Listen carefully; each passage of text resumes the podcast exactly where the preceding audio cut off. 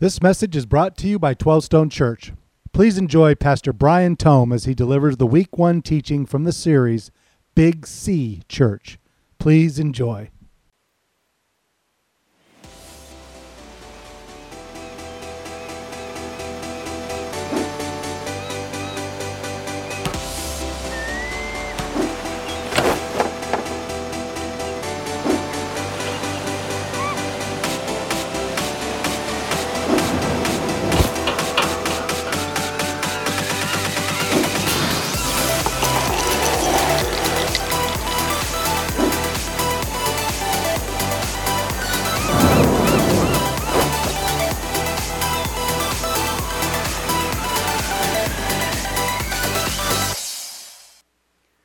Welcome to 12 Stone Summer. Today is week one of celebrating and learning from the Big C Church. Here's what I mean I love being a part of 12 Stone and what we get to do together. And God is leading us to be a live sent church, to be on mission wherever He has us on the map, to join God in rescuing and transforming lives. And there is no one on earth I'd rather do life with than you. 12 Stoners are my favorite peeps on earth. So, where am I going with this?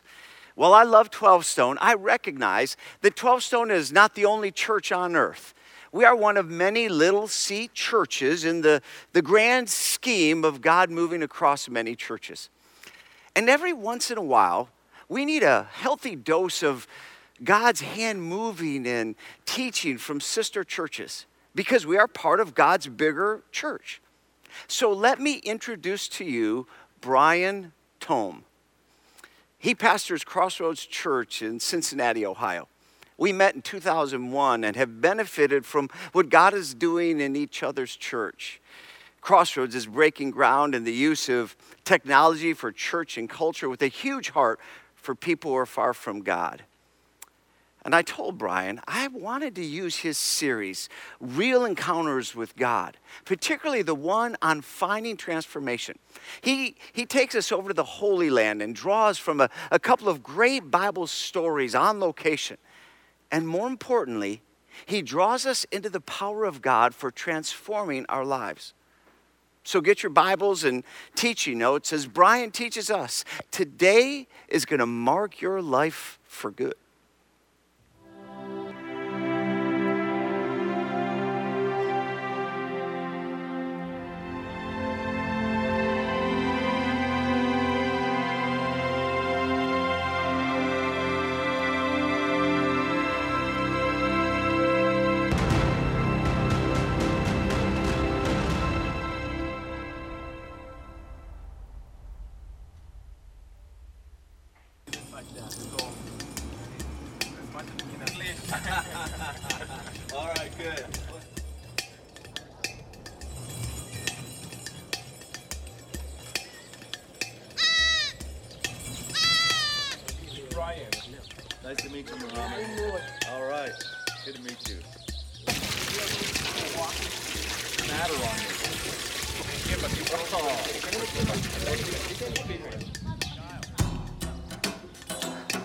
I'm here with my friend Mohammed, a real shepherd over in Israel, and he's doing something that a great Bible hero did, King David. We're going to talk about him today as we try to have a real encounter with God. Go get him. Go get him. A real encounter with God. Muhammad is like David was. In the very earliest years of his life, Muhammad and David oversaw sheep like this. And this enabled David to understand how God would form him. Today we're gonna have a real encounter with God, a real one. And we're gonna have things in common with David. David start as a lowly shepherd boy. He had amazing success in a battle we'll talk about. Then he had some major pain of heartbreak, and then he had riches again. It's like rags, riches, rags, riches. That's the way his life went as he had a real encounter with God, growing to be who God wanted him to be. You might be very low right now. Guess what? You're to get higher. You might be very high right now. You're to get lower at some point. Through that all, God is equipping us to have the life that He's designing us to have. And David, I see his humility, I see his strength, I see him rolling with the punches, and it starts with creatures like this. And today, you're gonna have a real encounter with God and try to learn from the Master David as you allow God to shepherd you.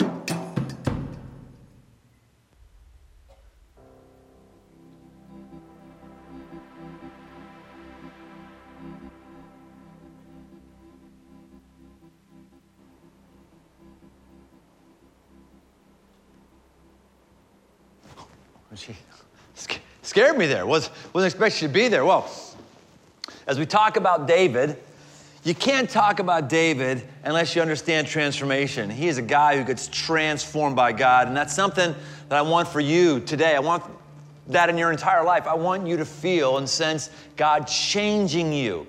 That's what he does. He's in the business of transformation. You can't talk about David either unless you talk about the most famous scene in his life, arguably the most famous scene in the entire Bible. One of the stories that cuts across all cultures and all religions that people at least know of, it's the story of David and Goliath. You could be an atheist who's never been to church in America and you've heard of this story.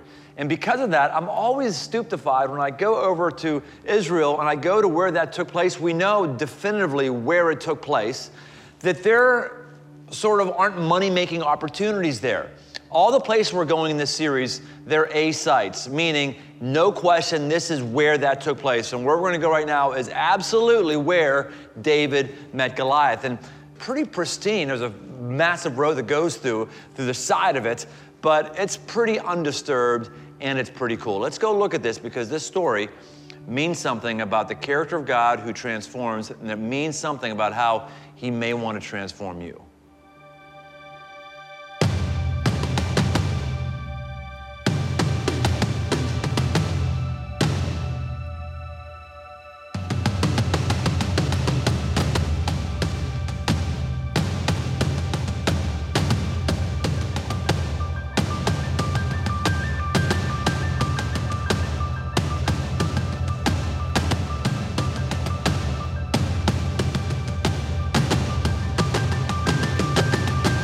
Samuel 17, verse 40 and 48 through 49. David took his staff in his hand and chose five smooth stones from the brook and put them in his shepherd's pouch. His sling was in his hand, and he approached Goliath. When Goliath arose and came and drew near to meet David, David ran quickly towards the battle line to meet the Philistine. And David put his hand in his bag and took out a stone and slung it and struck the Philistine on his forehead. The stone sank into his forehead, and he fell on his face to the ground.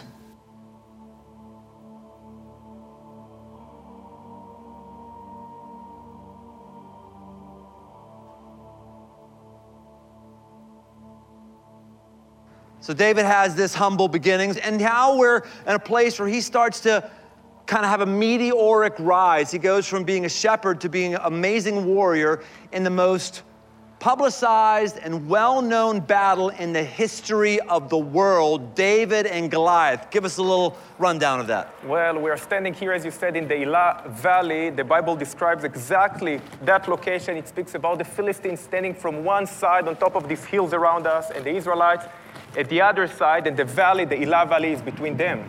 Which is where we are. Exactly where we are. So David sees this huge guy. He's taunting the nation of Israel. He's going, Come on, send me down your best guy. Send me down your best guy.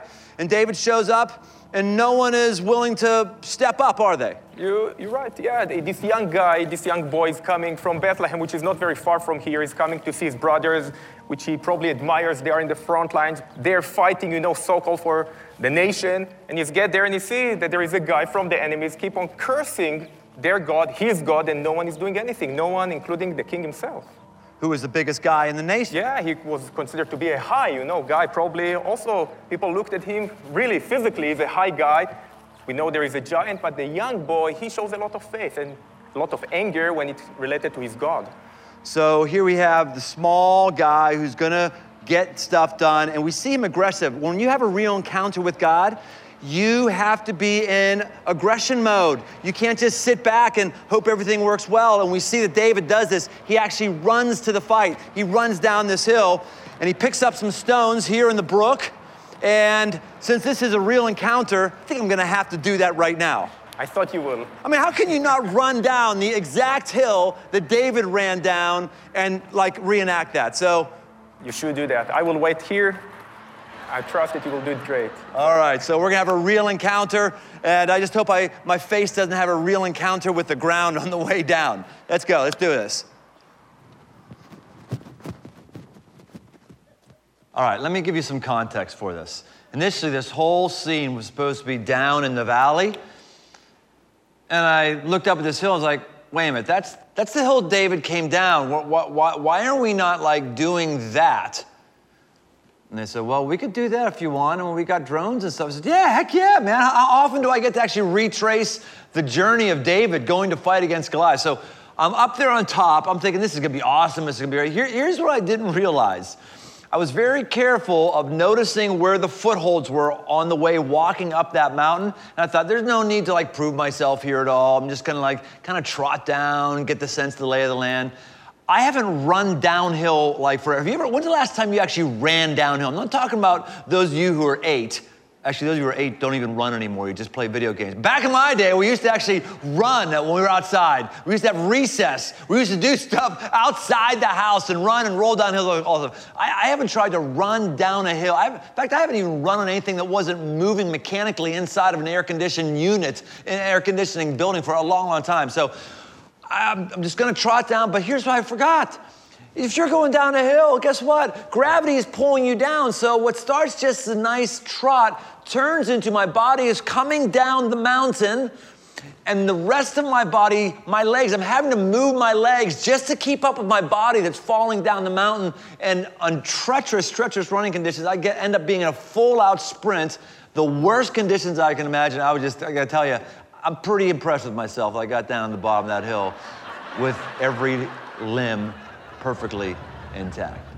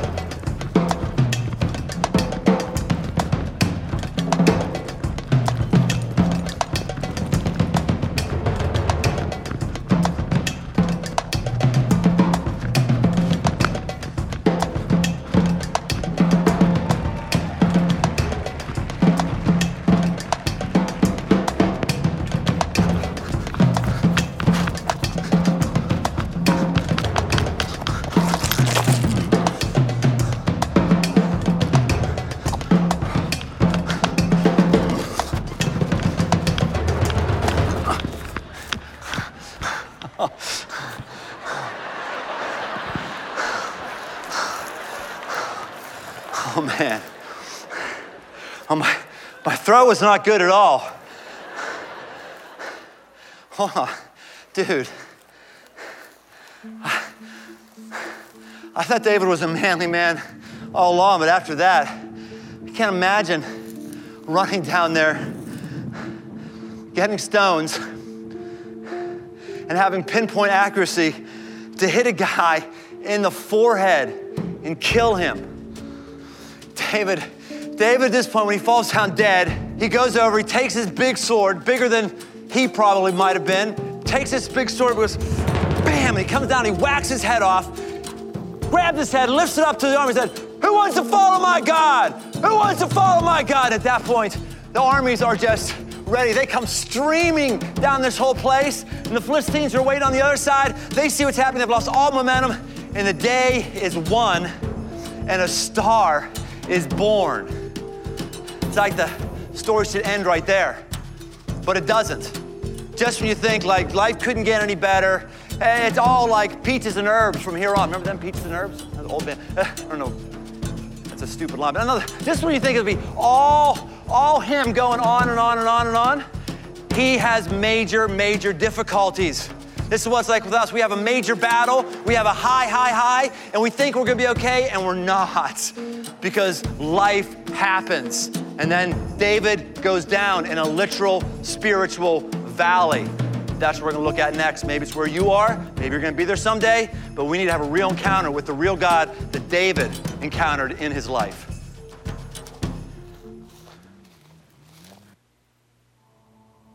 1 Samuel 22, 1 and 2. David left Gath and escaped to the cave of Adullam. When his brothers and his father's household heard about it, they went down to him there. All those who were in distress or in debt or discontented gathered around him, and he became their commander. About 400 men were with him.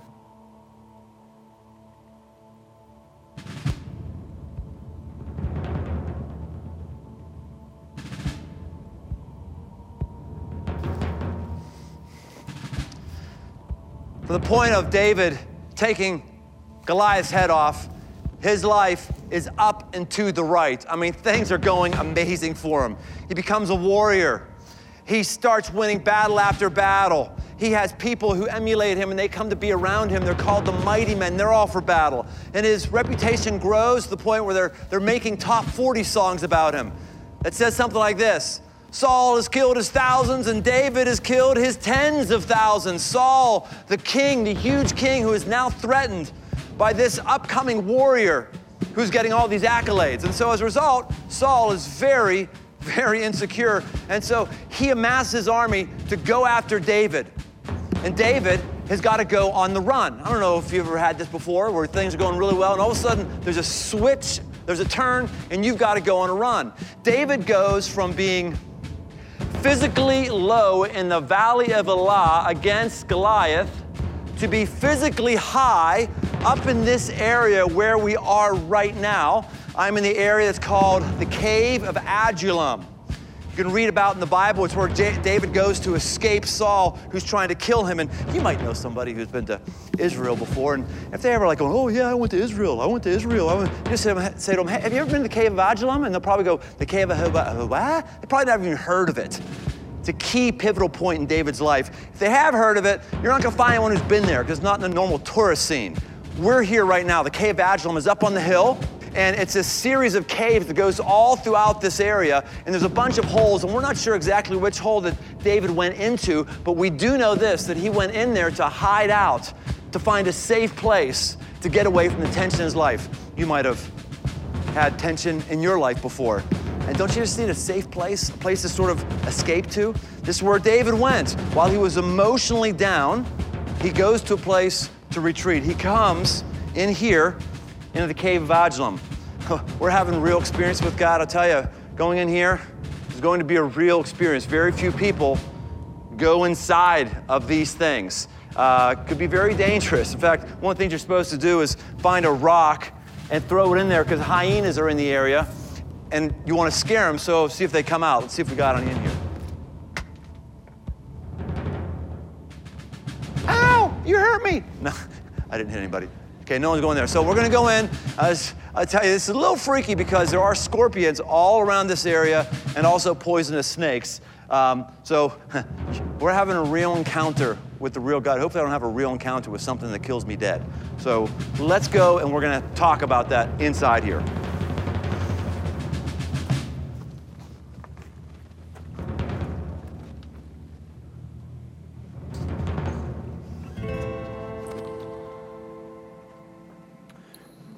David goes from the high place to the low place, to the dark place.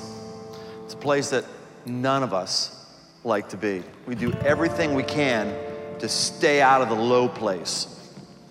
We will manipulate situations to keep us out of here. When we are feeling down in a low, dark place, we'll blame it on God. How could you possibly do this to me? You're not loving or we use as validation that God doesn't exist. See, I know God doesn't exist. I'm gonna be an atheist, or I'm gonna be an agnostic. Or we play the victim. Somebody else has done all this stuff to me. Or we, or we deny. Oh no, I'm okay. No, no, everything, everything is fine. No, no, no, everything's good. Happy thoughts, happy thoughts. Because we don't really know how to wrestle with how to feel the level of constriction and confinement being in a low and dark place. No one likes it. We want to get out of here. And here's the, here's the, here's the big idea we have got to embrace when we're in the low place, when we're in the dark place, because it is in those places that God does a kind of work on us that He doesn't do when we're up on the mountain in the sunlight. We don't like it, but we need God's transforming power when we're in the low places. Some of the hugest lessons I've learned about God and the biggest things God's used to build me and grow me have happened in the low place. Uh, our first daughter was an unexpected pregnancy. That was a low place, not because she was going to come in the world and be an amazing blessing, but because it was unexpected. We had no insurance to cover a pregnancy. And the same day I found that out, I found out my church that I worked at was cutting my salary in half. That was a low place. Before we came to Cincinnati, we had the opportunity. So we thought to go out to California and take on an established church. It was a plum job. It was, it was, it was like perfect. And we interviewed, it went great. And Lib and I had heard as clearly as we ever thought we could that God was saying, This is the place. We were ready, we were making plans. And the call came and something happened and they were going to take somebody else. And it was as if the evil one himself just snatched that away. We were convinced that something had happened in the spiritual realm because this was not the will of God. We were in a low place. Awful times at Crossroads when during a, a major Christmas production awaited, we had, we, had a, we had a woman fall to her death on opening night. I'll tell you what, you talk about low, low place? Try to figure out what's the ramifications on her family's life, what's the ramifications on the church, what's this look like legally, what's this look like for me? Guys, this is a sign of some sort. The low place. And here's the here's a really wild thing. In all of those situations, I can look back now and see that that low place was exactly what I needed. I needed to trust God that He was in control of my family and everything in my family, even when financially it didn't make sense. In reality, she was born at the right time. I wouldn't want to wait another year. I shudder to think what would have happened had I gone to California and not to Cincinnati. What an awful life. Jeez. Stick a fork in me if that's where I'm going to live the rest of my life. I love where I am. I, lo- I love everything about the area I live in. I love the, the, the thing that God has enlisted me in, including me in His kingdom. I love that.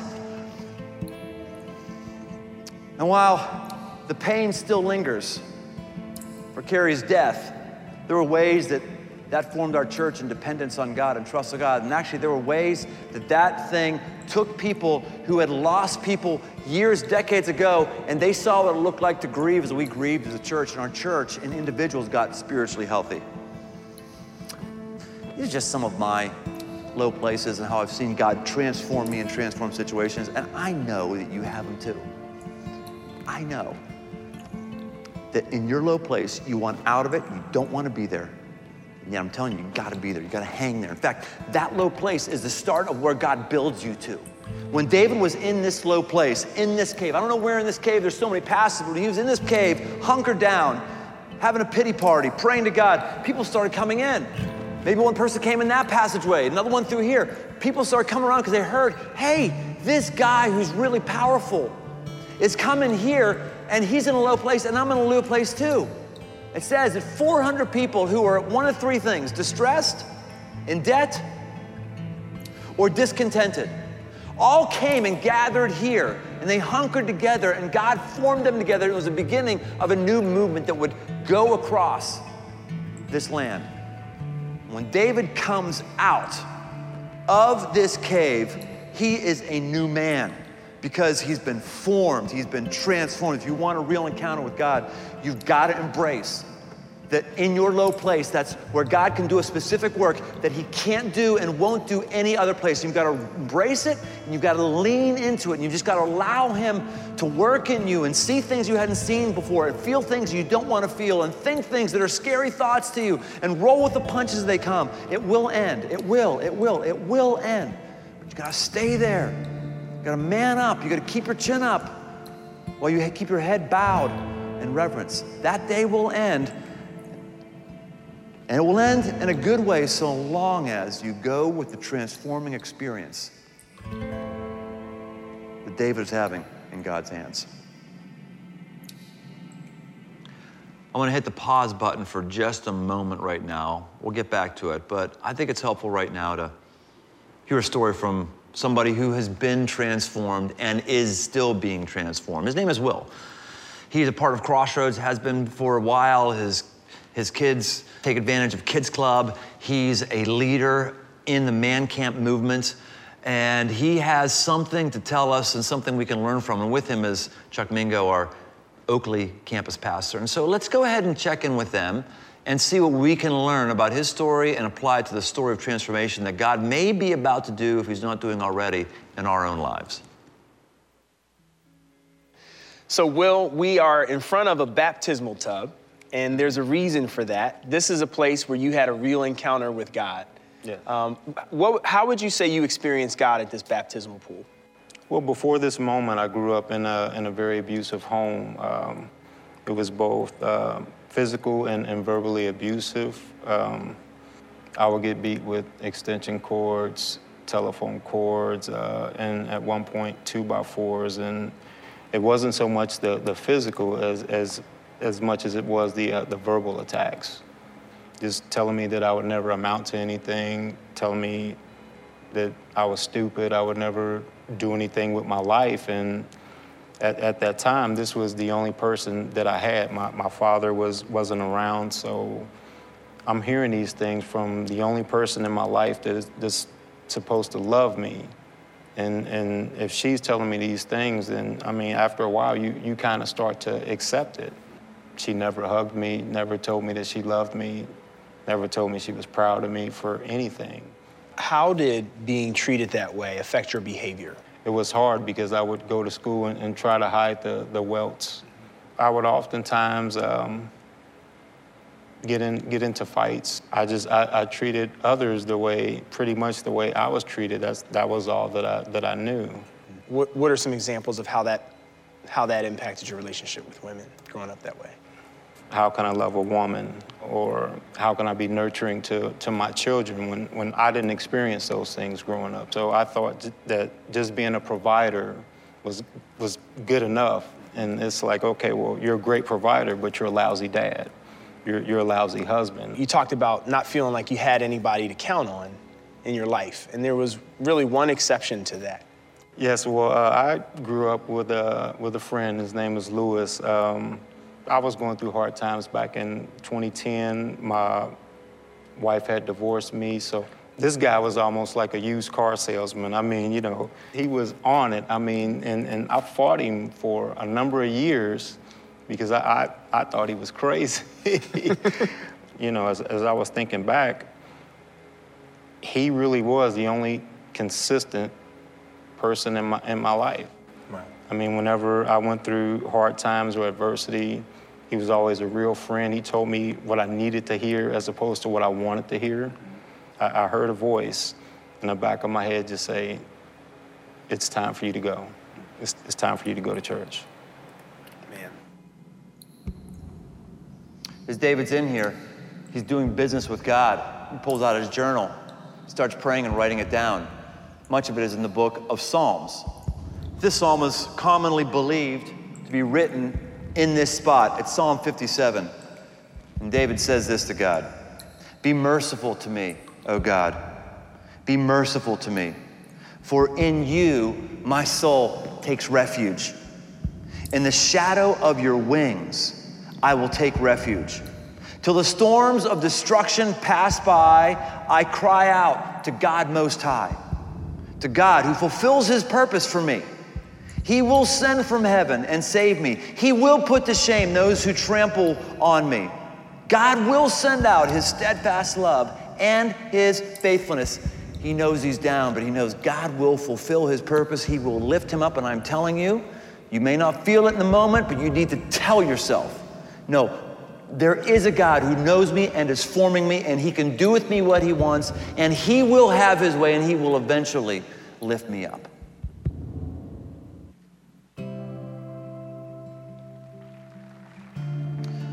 David is inside this, this area, and he's, these people are all around him. They're, they've been trying to find him. They come, and he's with his mighty men. And he starts longing to get out of the cave. He starts longing for some of the good things of his previous life. And he goes, Oh, oh, what, wouldn't I just love to taste the water of my favorite well in Bethlehem? Mm, mm. He, he, just, he just says it out loud. And his friends, those who have been in a low place with him, they hear him, they go, hey, hey, hey, hey, let's, let's help our friend. It's interesting. You see people gather around you when you're in your place. You get to lean into community that you wouldn't when you're on top. When you're on top, guess what? You're alone. When you're down lower, you get to be with other people. And some of his mighty men, they head out of here and they get through enemy lines, they get to Bethlehem, they get water and they carry water. These water carriers come over and they come back in and say, Hey, I understand you want this water. Here it is. And they give this water to him. And he looks at this water and he just, he dumps it up. He pours it out. And he says, This kind of sacrifice is only worthy of God. This is an act of worship, and it's only worthy of God. I'm not worthy of this. Isn't this interesting?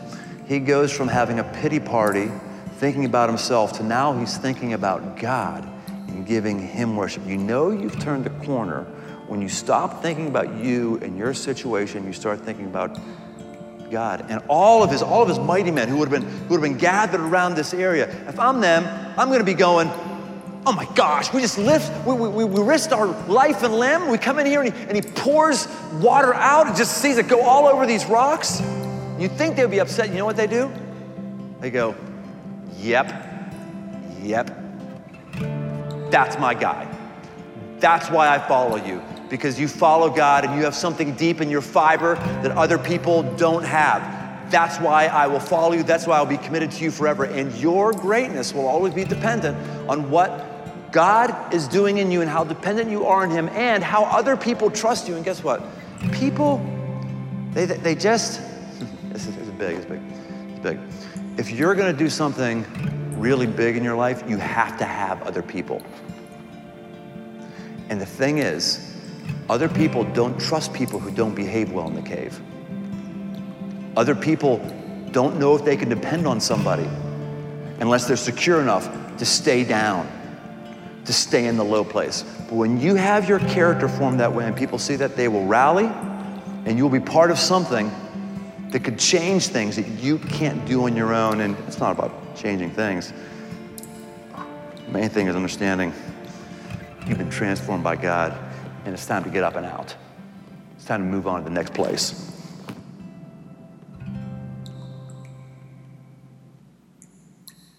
I heard a voice in the back of my head just say, it's time for you to go. It's, it's time for you to go to church. So Lou is this faithful presence in your life. He invites you to Crossroads. So do you remember the first time you came to Crossroads? This brother, you, you thought he hit the lottery. I mean, he was just on the phone, just screaming and yelling. He was he was just so excited that, that I was coming to coming to church with him. When did you know it was time to get baptized? Was that something Lou was talking with you about? What what, what led to that? I just knew in my heart that, that it was time. Give us a definition of baptism. What did it mean for you to go under the water and come up? What it, what it meant to me was that I was I was dying to to that old life of, of being being angry, the the abuse and everything that I encountered. Um, my my divorce, which was totally my fault, uh, how I treated my kids. I, I was dying to all of that, and I was I was being born being born again. I felt free, freedom, freedom from that life. One of the things that happened after baptism is at some point Lewis invited you into a group, a, a guys group, right? Lewis had went around the room and asked us to uh, pretty much just, just share our stories with, with the group. Um, and I shared mine about my abusive uh, childhood and in detail, like in, in, in detail, in detail. And uh, a brother, John, he just looked at me and he said, You have to forgive her. And I thought to myself, Meaning you have to forgive your mom. I, meaning I have to forgive my mom. Well, he looked at me right in the face and said, You, you need to forgive her and, and it, it, don't make it about her. It's not about her. You have to forgive her for your salvation. And at that, at that point, it was just like, wow. I set up a, a, a meeting to uh, meet with my mom at, at, my house, and I just told her how I felt, um, how she made me feel growing up, and I forgive her. I forgave her. It made me look at myself as, as a father and say, hey, you need to fix X, Y, and Z with, with your children. So I would bring all the kids and get all the kids together with my mom, and we would just go out and just meet and just, just do things together. So you literally are taking new ground and showing your kids a relationship um, that you never got to experience? Absolutely. And um, just trying to just introduce them to God and, and hopefully so that they can see how the Lord has changed me and, and hopefully they will just, just follow in those footsteps. So, how has having this encounter, Lou, and the, the baptism, um, how's it changed how you see God? It's just mind blowing that, that He brought me from that point to, to where I am now. I'm finally in, in a place where I, I, I can, you know, just love my children unconditionally, unlike what, what I experienced.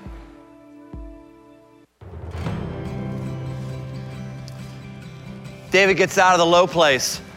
He gets out of the dark place. And he starts to rise again. And he rises, not because he pulls himself up by his own bootstraps, he rises because of the transforming power of God. That same power is available to you and I. In fact, we actually have it better than David had it because God came later on, actually through his seed, through partially his DNA and Jesus came and walked this earth. Remember we did Capernaum last week?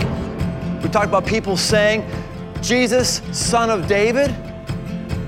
We have something that he had except better. We have actually Jesus himself, God himself, that's able to come inside of us, transform us, empower us, comfort us, do for us what we can't do for ourselves.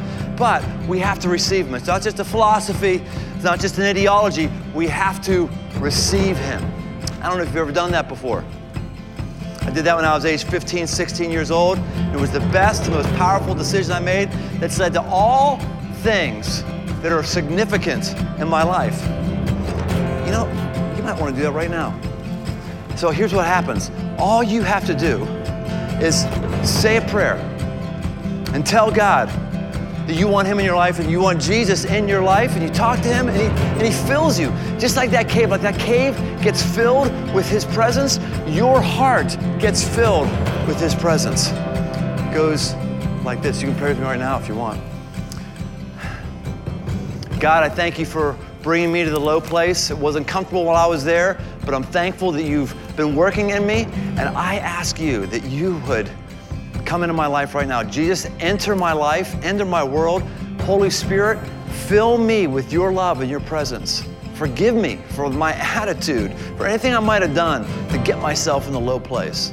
As best I can, I'm going to follow you the rest of my life because I have your transforming power. I pray these things according to your identity, Jesus. Amen. It's good stuff right there. That'll transform your life.